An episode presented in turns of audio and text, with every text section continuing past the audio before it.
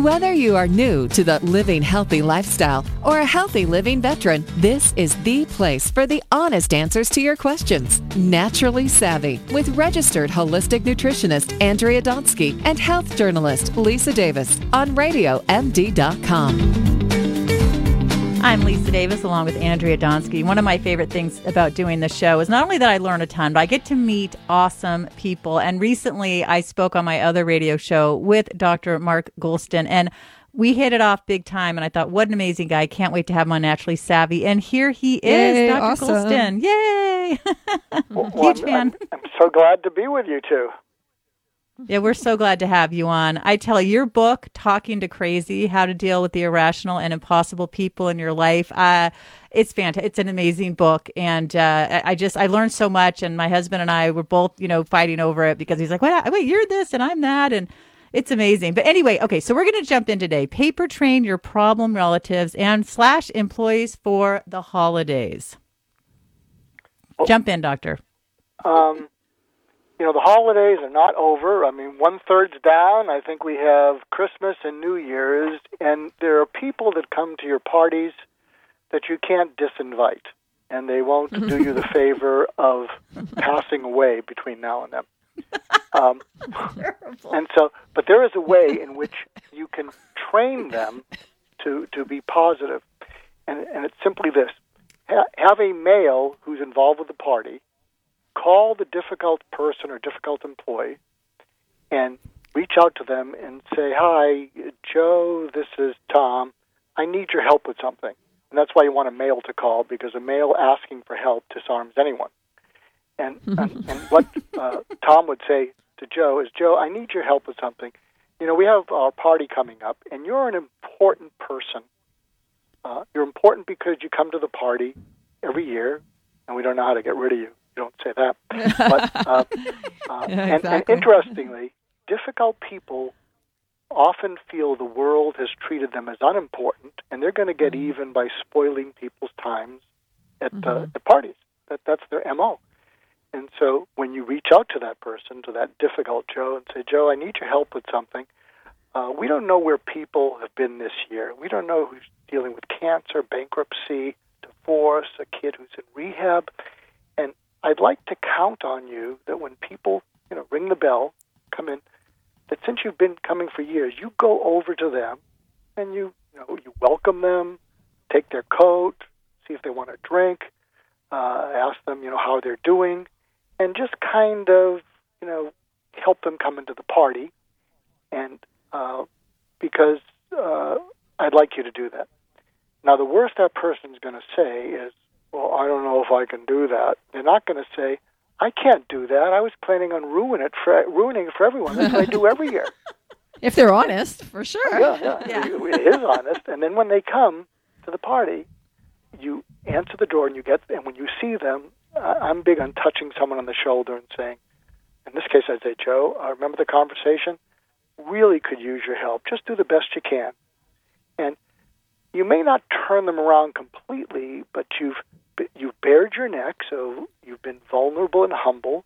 You've told them they're important, and you're giving them something to do, something specific. Because sometimes these people act up because they don't know what to do. Also, they're just awkward. They just blurt things out, and so you give them a task. And I think those uh, are ways that could be a deterrent to their acting uh, acting up.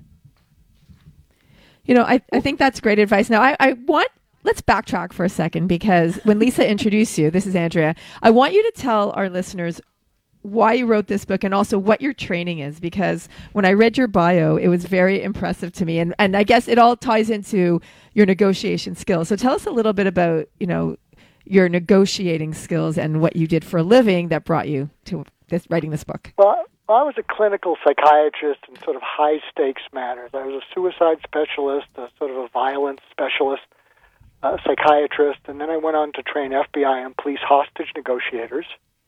And then uh, I now work with organizations in which some difficult person is holding the company hostage, and I train people how to uh, uh, deal with those people because I did Wow. a survey about stress and burnout, and it turns out that burnout and stress are more often caused by dealing with difficult people than too much work. So I, Oh, I totally people, agree with that. Yeah, teach people how to deal with them. And I wrote Just Listen because uh, I I think it's still happening. The world is not listening to each other, but the but the chapters they liked and Just Listen most were steering clear of toxic people and how to move yourself from kind of oh fudge to okay, a way to calm yourself down, and that got the most. Interest.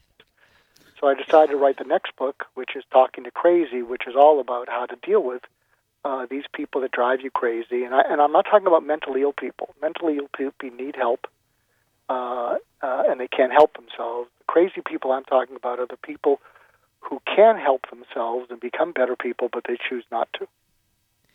You know, it's interesting that you say that, and I could not agree more that burnout and stress are caused by dealing with difficult people rather than the work itself. Now, and it does, it exhausts you. And I think about it, you know, when it comes to my children's or it comes to people that you work with, when people are argumentative or people that are just constantly causing some type of disruption or making it difficult to get your job done. Can you do you work with families as well for like people or in your book do you cover off how to work, how to deal with difficult children who are argumentative Absolutely. or I guess um, families, family okay. businesses, adolescents. Um, but by the way, what causes us stress is is that we when they act up the way they do, since Mm-hmm. we're not crazy, we have to put a lid on what we'd really like to do back to them.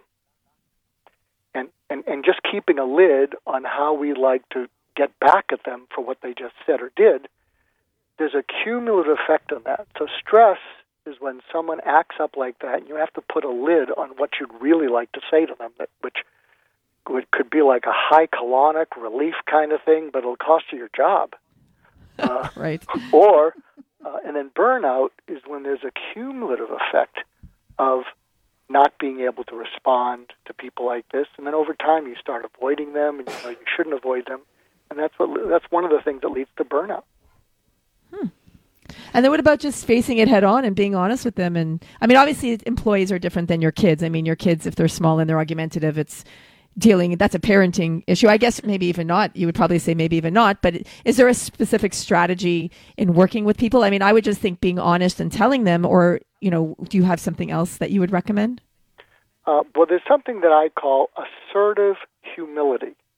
And that's Okay. where you uh, uh, and where because a lot of these difficult people will not act that way with some people because they know they can't get away with it and and often the people they won't act that way with it's because those people are assertive, but you know hopefully not bullies. And so there's so assertive humility would be like saying to your kid uh, something like uh, instead of saying oh can't you do such and such, which is non-assertive, and they're going to go for the jugular.